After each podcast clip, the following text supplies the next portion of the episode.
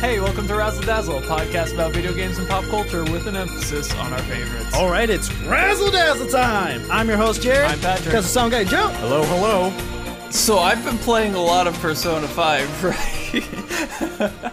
right? um, and uh, so uh, there's uh, they had they added this new thing in Persona 5 Royal called the Thieves Den, which is like this little like collectible area where you can spend tokens you collect and you beat challenges in the game and you can get like the collectibles so a lot of collectibles collectibles that you can decorate your thieves den with right? And so so far my thieves den is looking a little lacking if i'm being honest. It's a little empty. Mm. But that's not what i'm there for. I spend most of my time because they have this card game called tycoon. I dude oh my gosh. My brain is just like obs- I'm, I'm just obsessed with this game it's it's great. I just a game within a game. yeah and it's just a simple card game. But like the rules for it and like the it's just the way it's played because basically like uh, you get you get ranked like first to fourth place. Fourth place gets zero points. First place gets 30 but it's three rounds and if the person at fir- who got first place at any point loses they automatically or doesn't get first place they automatically get dropped to zero or for that round they get put as the beggar which is the guy who gets zero points and they start out as the worst person for the next round. And it's like it's it's so fun because you're just like gambling uh, whenever you're the guy who wins you're gambling everything so that you can keep winning or else you'll lose. And ah i love it so much. But anyway. I'm glad you found a hobby within a game. a game within a game that i absolutely cannot get enough of like the game within the game more than the game itself? oh no no no no persona 5 is beautiful don't Okay, play persona 5 for Good. persona 5 tycoon is just an added beautiful thing Amen. Hey, what are you guys are playing I'm working through Life is Strange. I like to do each episode in one sitting. I don't want to like pause it in the middle of a choice and be like, "Oh, I'll pick it back up." I want to like get it all done in one one go. And it's and I've just been waiting for the time to do that, which I might do this uh coming like tomorrow. But other than that, I've just been doing schoolwork and it sucks. Oof. Yeah. Same. What about I've, you, I've Jared? been, I've been, I've been catching up on my stats homework and stuff, but uh, other other than that, I have been still playing Xenoblade. I'm I'm almost there. I am so close. I'm like technically 99% done. I just have like one to two more things to do, and I'll be done with Definitive Edition. And I'll be happy. nice I do want to say, for the listeners who don't know, later this week, August 6th, is the 34th anniversary of Metroid. And like, Wow. yeah, right? 34 years of Metroid, and I want to take this time to uh, talk about it. You know, that's what this whole episode is about. And I, I just want to open up by saying Metroid is one of the most influential games in video game history. Mainly because an entire genre of games comes from uh, developers taking inspiration from Metroid. The, the genre is obviously called Metroidvania, the other half being Castlevania, but you know, still Metroid as well and um, having this basic concept not basic at least this concept of let me put it this way okay the basic arc of a metroid game is you know a, a journey of emotions isolation anxiety empowerment and then at the end of it all you know triumph right metroid again literally pioneered this entire genre of Metroidvania with, you know, this type of formula. And obviously, the impact of it, of this design philosophy, if you will, is still felt today. If, if it wasn't for Metroid, we wouldn't have your Shantaes, your Hollow Knight, your Dead Cells, your Ori. You know? It's it's all thanks half kind of thanks to Metroid. the world would be a much sadder place. It would be. I think- honestly think. You think to an extent it's Halo is inspired by Metroid? I definitely do. Uh, I can totally see a lot of um, a lot of inspirations being drawn. At least you know uh, through Designer sense. yeah visually yeah for sure. Just look at look at Samus and her Varia suit compared to the Spartan suit with Master Chief. You can see some similarities for sure. You know. Oh yeah. and there's this whole thing going on with you know self-destruct sequences between both series which is a staple you know uh, and i do want to say uh, just to continue on uh, a lot of big portions of metroid uh, i'll go with like the isolation part you are this one bounty hunter sent out to either an entire planet, space stations, to multiple planets, right? To uh, do a certain big task. For example, the first three games, you are def- defeating an evil AI program called Mother Brain and exterminating an entire species, which is, you know, the Metroids themselves. You you don't play as someone called Metroid for those of you who don't know.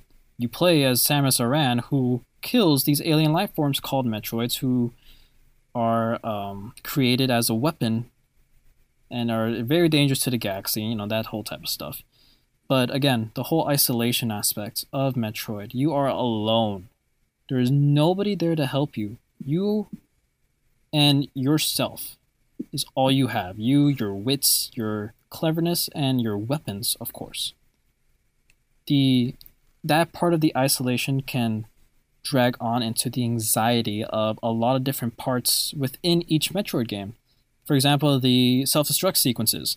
I absolutely hate them because I'm like, I'm not gonna make it in time. I'm not gonna make it. I'm, I'm, I'm too slow. I, I oh man, I messed up while jumping. Oh my god.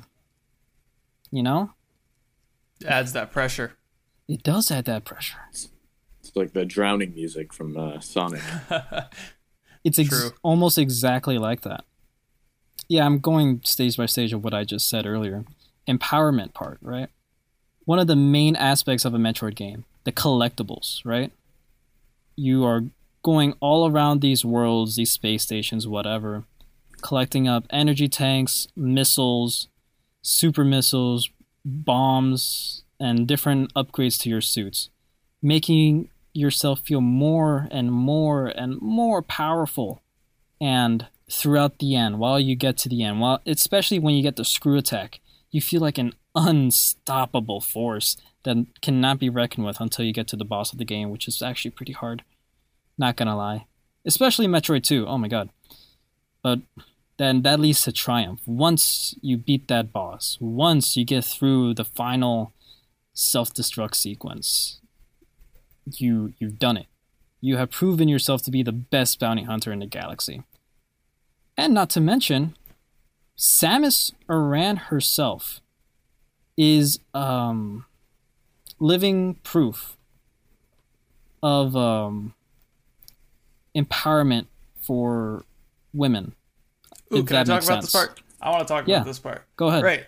So, uh, the the Metroid peoples, people are making this game. So they started out. They're like, "Hey, people like the Mario, people like the Zelda. What if we put them together?" And that's how you get the first Metroid game, right? And everybody loves it because it's it's a platformer, but it's also a puzzle game, and it's also this like collect power ups to get better and kill bad guys game and it's, just, it's got a great environmental storytelling. Uh, and then the but like what what also really set it apart was uh as they're kind of making the character, one of the people one of the people who was making the game was just like, "Yo, why n- wouldn't it be cool if she's a girl?" And everyone's like, "Yeah, that would be cool." And then boom, she's a girl. But like also it's sick though because it's uh they they constantly tried uh, when making the character doing all the stuff to express her feminine femininity without uh, sexually objectifying her, which is absolutely perfect, especially for one of the first female characters. And uh, freaking games games daily or game daily, sorry, uh, around uh 2009 was even like, yo, now that we're looking back at this character, she's like the first dominant femme uh, female, the first uh, femme fatale that didn't rely on a man to save her sort of archetype character in video games, which was like, it was just like at the time, which was like what 1986 or whenever that was like, that was really new, and also at a time in which, you know, all all media was just uh, when it came to into when it came to terms with action stuff was just your male protagonist taking down a bunch of dudes. I mean, take 80s, 70s, or yeah, 80s movies, some 90s movies as an example of that. Um, there's there's v- very little female representation. And then Metroid came along, just like, yeah, we made this a, a character a girl because, well, you know, girls can do this too. And everyone's like, good job. And I'm with tell Nin- Nintendo too. Good job. They deserve a lot of good jobs. And you think of all the um, strong female characters in video games now, like Ellie from The Last of Us, and I could go on, but Samus is really the, the grandmother of all that, right? She, Is she like the first ever female protagonist? uh, she is definitely one of the first to. I, I don't know if she is the first. I'm I'm not too sure. Thinking back on NES titles, um, she might know. be. She might be. At least she is definitely an icon. One She is definitely the biggest. Definitely Oh, the yeah. biggest of them. So and also biggest and earliest. So that that's why I say like she she's the most like she's she's the first dominant one as Ga- Game Daily said. Yeah. Uh, and then like she's also just like she's just like not a lot of other popular people who made games had even thought of that, which is sad. so uh, yeah, it's pretty sick. And also, it's not it's not that just that she's a female protagonist, but she's also like one who fends. Yeah, she basically she fends for himself. She fends for herself. Uh, she gets the job done, and all this it does it impressively well. And it's really difficult jobs, and it's like dope. She's sick. She has saved the galaxy multiple times. You know, just by herself. Again, by herself. Saying saying this comparing this to like a lot of other Nintendo characters, for example. They a lot of other characters or in, in other games get help uh in some one way or another, right? I guess you can argue in Metroid they she gets help from the Chozo, but uh she was trained by the Chozo, and she uses her skills to then triumph whatever obstacle she's going through. Yeah, she finds more power ups, but those were already there. She doesn't get help from another being specifically, unlike, you know, Link, who, for example, at the end of most games, when fighting Ganon, Ganondorf, he gets help from Zelda. Mario, you know, there's a player too. There's Toads. Luigi, Toads, Yoshi, even, for example, you know? She doesn't even have a Yoshi. She doesn't have, she doesn't need a Yoshi, bro. Hey, she does have her little baby Metroid that she gets Oh. after one of the games, which Oh my is God, like yeah, her that's- little buddy. That's Metroid 2, uh, where you know at the end of it she finds his little baby Metroid and, and it prints on her. So she kind of breaks protocol and she uh, gives this baby Metroid to the Galactic Federation for them to study and stuff. And then it leads to the whole Super Metroid game, which is honestly one of the best video games of all time. It's basically a perfect game. And Patrick, you should know this. Uh, the speedrun community is huge when it comes to Super Metroid. You know, uh, you can technically beat this game in under an hour and 30, two hours. You know? Even there are Oh. randomizers for this game specifically, you know? It's it's huge, Super Metroid by itself. It's it's a cool speedrun because it's a lot of like specific memorization, like little bomb blocks and uh, stuff like that. And it's also just like it's fast. It's it's it's not like a faster speed run in terms of time, but like fast in terms of like how quickly you're progressing through the game and moving through different Yeah. parts. Like you have to really memorize every little thing or at least just have it as a habit. Um which is what it's it's a pretty cool speed run to watch. I'm definitely gonna have to check out those speed runs.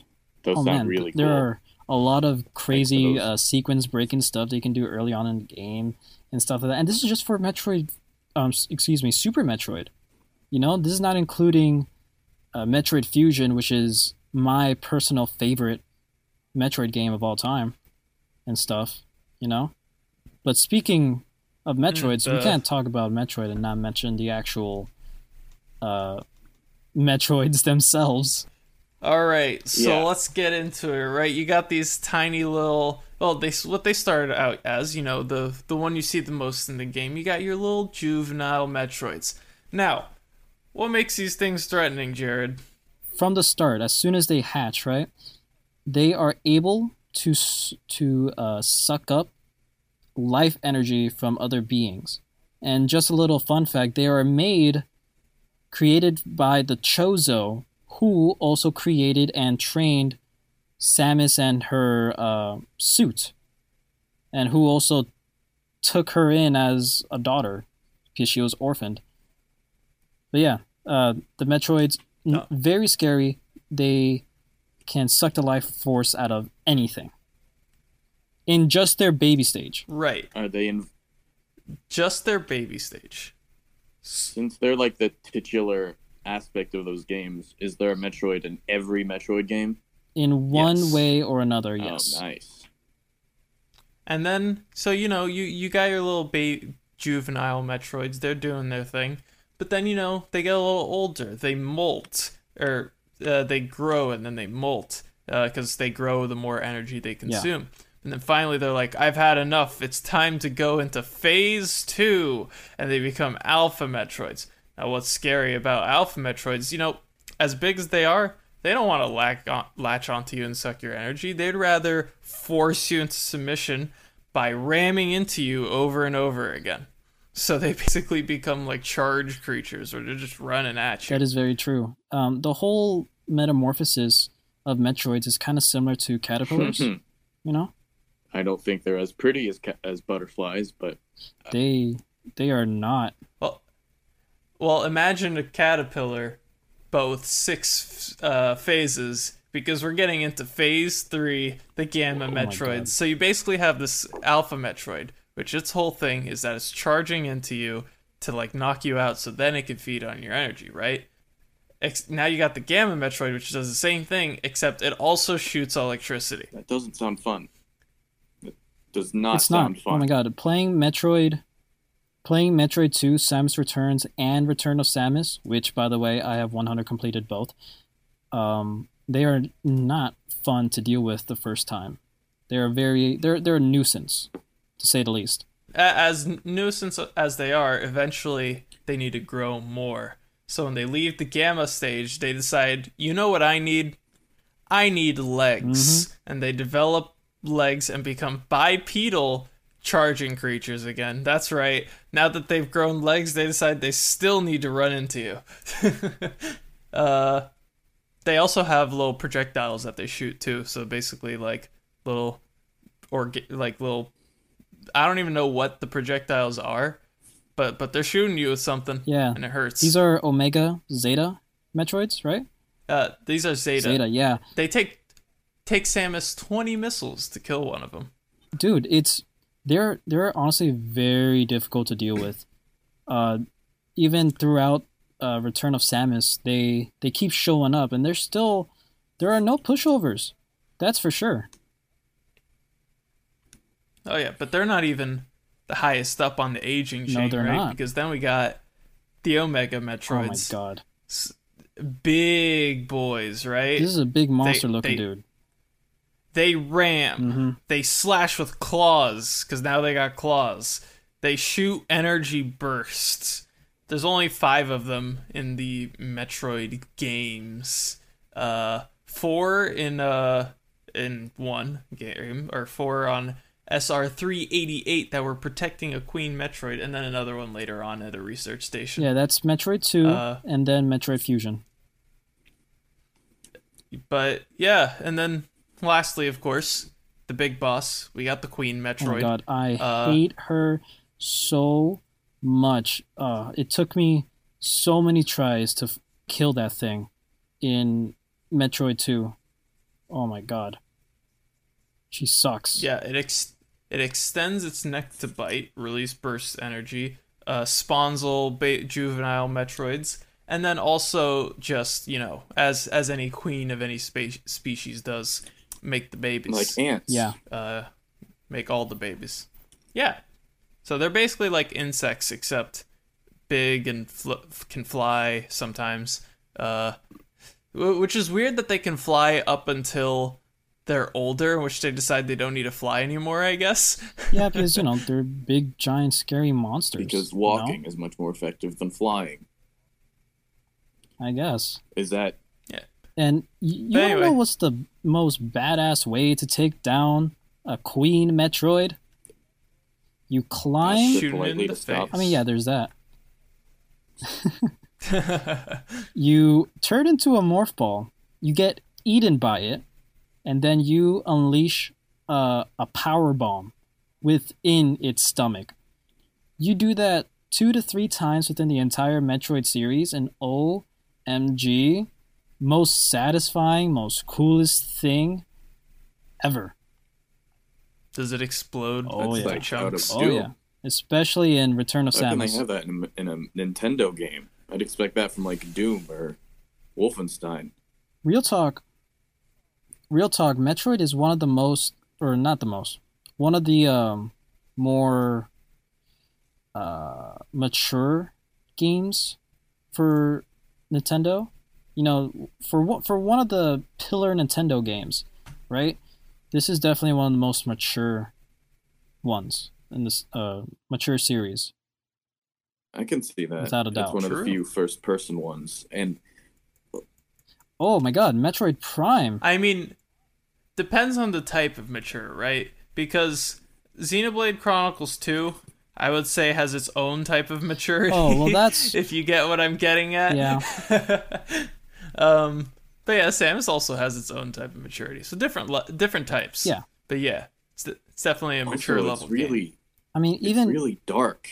Like I've only really played Metroid Prime and a very small amount of the first one, but it just the environment is really dark and scary. Mhm. At least for like the the bad guy section, the bad guy planet, if you will. It's really I'd not expect it to be a Nintendo game. Wouldn't small me. you mean Zebes? I don't. Yeah. I don't know what I don't know the names of these things. I just listen. You drop me off in somewhere in space, and I'll shoot them. I won't ask questions. Okay. Right. in in the Prime games, I like constantly felt the desire to stealth, just because any at any point in a game where I'm feeling like things are like I'm a little uncomfortable, my first instinct is to get more comfortable Hmm. by stealthing. But you can't stealth in, in Metroid. But Samus doesn't stealth, so like. I'm sitting there just like walking through doorways, immediately checking every corner when I know Nintendo's not like that. They don't hide things around corners. But it's just in uh, in Prime, I felt a little spooked in some of the parts. Definitely didn't want to die, especially when you're low on resources. Ooh boy, gets spooky. See, there you go. That's the prime example. Ha, Mm. get it? Prime example of of you know what I was talking Ha! about earlier. Uh, the whole isolation, the anxiety, the fear, but yet the fun, the um, the righteousness, the awesomeness type of power you have eventually. Like, you definitely start off any Metroid game being very cautious, being very fearful at first. You know, taking your time, taking it easy. But then once you get enough abilities, enough power, you you, you just blast through everything in your path. You know? That's exactly what I'm talking about. And again, Metroid Prime being the first game in the Metroid series to be um, first person, what an amazing job it did. The only downside is the amount of scanning you have to do for 100% completion. and you have to scan literally everything. That's like the only downside, but it's honestly not that bad, but it is very tedious. Well, also like the it's it's a bit of a clunky first person because of how like it it's not like the modern first person controls. Well, are you talking about the like- GameCube version or the Wii version? uh GameCube. Okay, there you go. But when it came out for the Wii, totally better in my opinion. Oh, okay. But, Uh, but for uh, the old Prime games, they do have some some control uh, first person issues. Also, the GameCube controller was never a good controller for uh, first person games in the first place. I feel. Yeah, that's totally fair. but um, but uh, it's still a fun game. Uh, just be a little difficult to aim. Kind of like this, kind of similar to how difficult it is to aim in like Luigi's Mansion. Although Luigi's Mansion, you kind of don't really need Or unlike your aim too much. or unlike Resident Evil 4. yeah. Yeah, but for the Wii, you know, your the actual Wii remote acts as your arm cannon. Oh, that's cool. By That's the really way, cool. Yeah. If you if you Oh, point and that's pretty cool, shoot, actually, you know, yeah. your your actual arm is the arm cannon. Technically, it's that that's what makes the whole immersion of Metroid Prime, you know, that series better. When uh, when it ported to the Wii, oh my god. Uh, I still need to play through all three of them. I do know about all three, but I personally am like halfway through one. And um, I don't know if you guys know this, but there is a Metroid Prime 4 Oh, on the way. Oh yeah, they announced it. What a year ago? Two Two years ago? So about two years ago, or two three years ago. Um, but it's kind of just one of those announcement trailers where they just show uh, the name. the title, yeah, just it. Like with Bayonetta three. Yeah, But they they didn't even have a release date. Yeah. So I'm not really too hopeful, but I'm excited, but not really same thing. that excited. Same thing for Metroid Prime Four. We don't know when it's coming. All we know is that it's in development. And to make things worse slash better, two years ago, uh, they announced that um, Nintendo wasn't satisfied with the progress they were making in Metroid Prime 4 at the time. So they decided to scrap all of it, restart from the beginning, but also including uh, Retro Studios, the one who worked on the original Metroid Primes.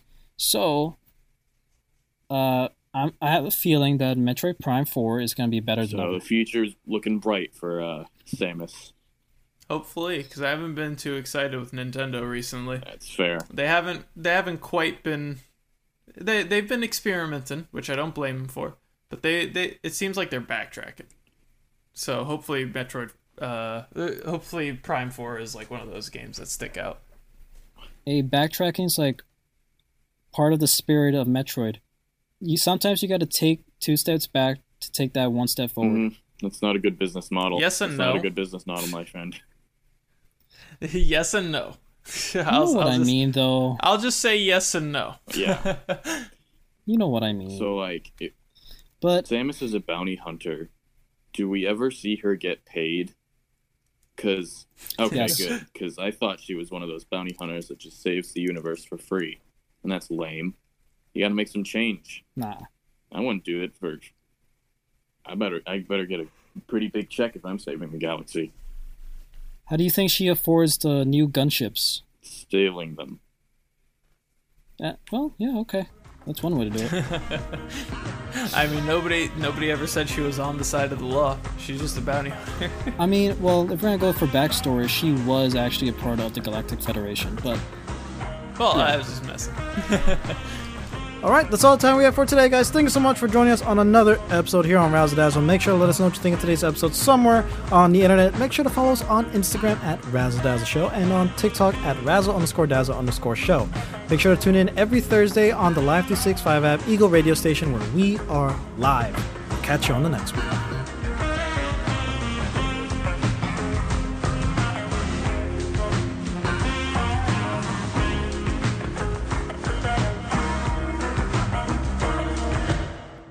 Out for space pterodactyls. Oh, oh no. Oh, there's one over here. Oh no. Ah!